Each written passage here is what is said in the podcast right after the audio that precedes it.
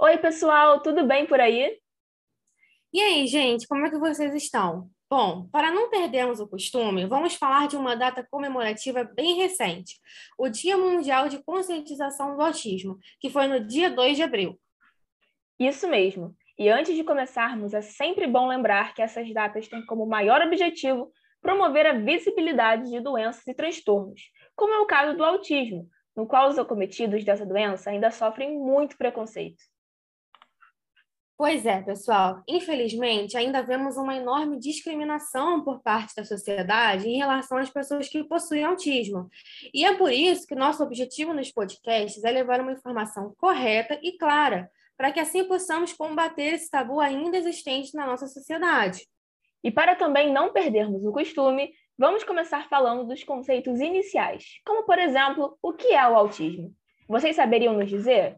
Bom, se vocês não sabem, a gente explica, tá bom? O transtorno do espectro autista, ou TEA, também conhecido como autismo, se refere a diversas condições caracterizadas por déficits na comunicação, na interação social e na linguagem não verbal. É também caracterizado por ser um distúrbio do neurodesenvolvimento, já que ele tem início nos primeiros anos da infância e persiste na adolescência e vida adulta. Agora que já definimos de forma mais genérica esse transtorno, é importante dizermos que o TEA pode se manifestar de formas diferentes entre os indivíduos acometidos. Podem ter sintomas, características e tratamentos diferentes, sempre de acordo com cada caso. E é por isso, pessoal, que vemos casos em que pessoas conseguem ter vidas funcionais, na qual conseguem estudar, trabalhar e se relacionar. Já em outros casos, vemos indivíduos que possuem mais dificuldade para interagir com as pessoas e o mundo à sua volta, necessitando, portanto, né, de cuidados ao longo da vida. Mas como é que é feito o diagnóstico? Bom, apesar de o transtorno poder ser visível desde o nascimento, somente a partir dos três anos de idade que realmente podemos fechar o diagnóstico. E para o indivíduo ser diagnosticado com autismo, os profissionais da saúde irão observar se o paciente possui três déficits na comunicação social e pelo menos dois no comportamento repetitivo e restrito. Fiquem calmos que a gente vai explicar tudinho, hein? Isso aí, Isa. Começando pelos déficits na comunicação, temos como um dos maiores sintomas o atraso na fala, podendo ser perceptível entre o primeiro e segundo ano da vida da criança. Já quando a criança está maior e na fase da comunicação de fato, é vista uma certa dificuldade para compreender tons de brincadeira na fala, sarcasmo e expressões típicas.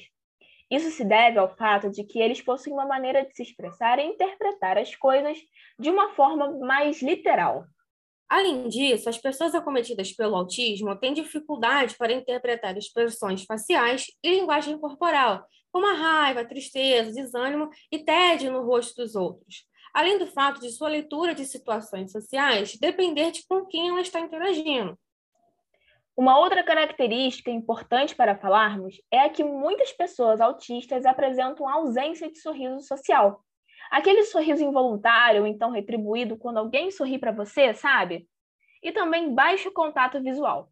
Por causa dessas características, as pessoas com TEA são consideradas rudes ou até antipáticas, um rótulo que aumenta ainda mais o preconceito que elas sofrem.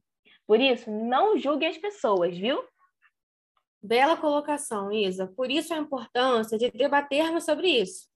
Agora, vamos falar dos possíveis déficits no comportamento repetitivo e rígidos que um indivíduo autista pode apresentar. Esses déficits podem ser diferentes para cada caso e mudarem ao longo da vida, tá? Dentro do comportamento repetitivo, temos como exemplo as crianças e jovens que costumam chacoalhar seus corpos para frente e para trás, fazer movimentos com as mãos, organizar brinquedos, roupas e objetos pessoais de forma metódica e repetir palavras fora de contexto. Já nos adultos, também podem ter esses comportamentos, mas de modo reduzido e menos emocional. Essas pessoas também têm a insistência como característica, sendo algumas vezes inflexíveis à mudança na rotina e também rituais familiares. Por isso, a importância do apoio familiar, para que eles possam ser acolhidos independente de qualquer coisa. Realmente, o apoio familiar é fundamental para essas pessoas. Agora, para falarmos sobre os déficits no comportamento rígido, temos que entender o que de fato é um comportamento rígido, né? Bom, pessoas com TEA possuem interesses restritos, ou seja, interesses específicos e praticamente imutáveis por um objeto. E esse objeto né, pode ser um brinquedo, um animal ou peças de roupas. Além de interesses também em eventos históricos, meios de transporte ou personagens de filmes, por exemplo. Vale destacar também, pessoal, que a pessoa com espectro autista costuma carregar esse interesse específico para o resto da vida, buscando sempre conhecer mais sobre o objeto ou então o tema que mais gosta. E para fecharmos essa parte dos possíveis sintomas de déficits que os indivíduos acometidos pelo TEA podem apresentar, vamos falar sobre a sensibilidade que eles têm com a presença de estímulos sensoriais, como cores ofuscantes, luzes brilhantes, mudanças drásticas na temperatura e sons altos. Essas pessoas, ao se depararem com esses fatores, podem ficar incomodadas, podendo precisar de um tempo para se acalmarem. E tratamento, hein, gente? Será que tem? Bom, ainda que não seja possível curar o autismo, existem sim alguns procedimentos que têm como objetivo trazer melhor qualidade de vida para os pacientes. Conta pra gente que está envolvido nesse tratamento, Ju.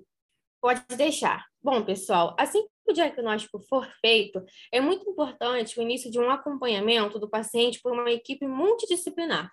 Essa equipe deve envolver médicos, psicólogos, fonoaudiólogos, pedagogos, fisioterapeutas, terapeutas ocupacionais e educadores físicos. Bastante gente, né?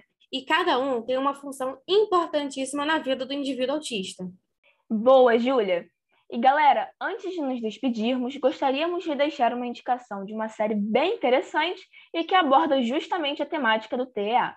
O nome dela é O Amor no Espectro e vocês podem encontrá-la na Netflix. Então já preparem uma pipoquinha para curtirem essa série e entender ainda melhor sobre esse transtorno que merece sim a nossa atenção. Isso aí! Eu já vou preparar a minha, hein? Bom, gente, e esse foi o nosso episódio da semana e esperamos que vocês tenham gostado. Até a próxima. Tchau, gente. Até mais. E lembrem-se, tá na hora de tomar o remédio.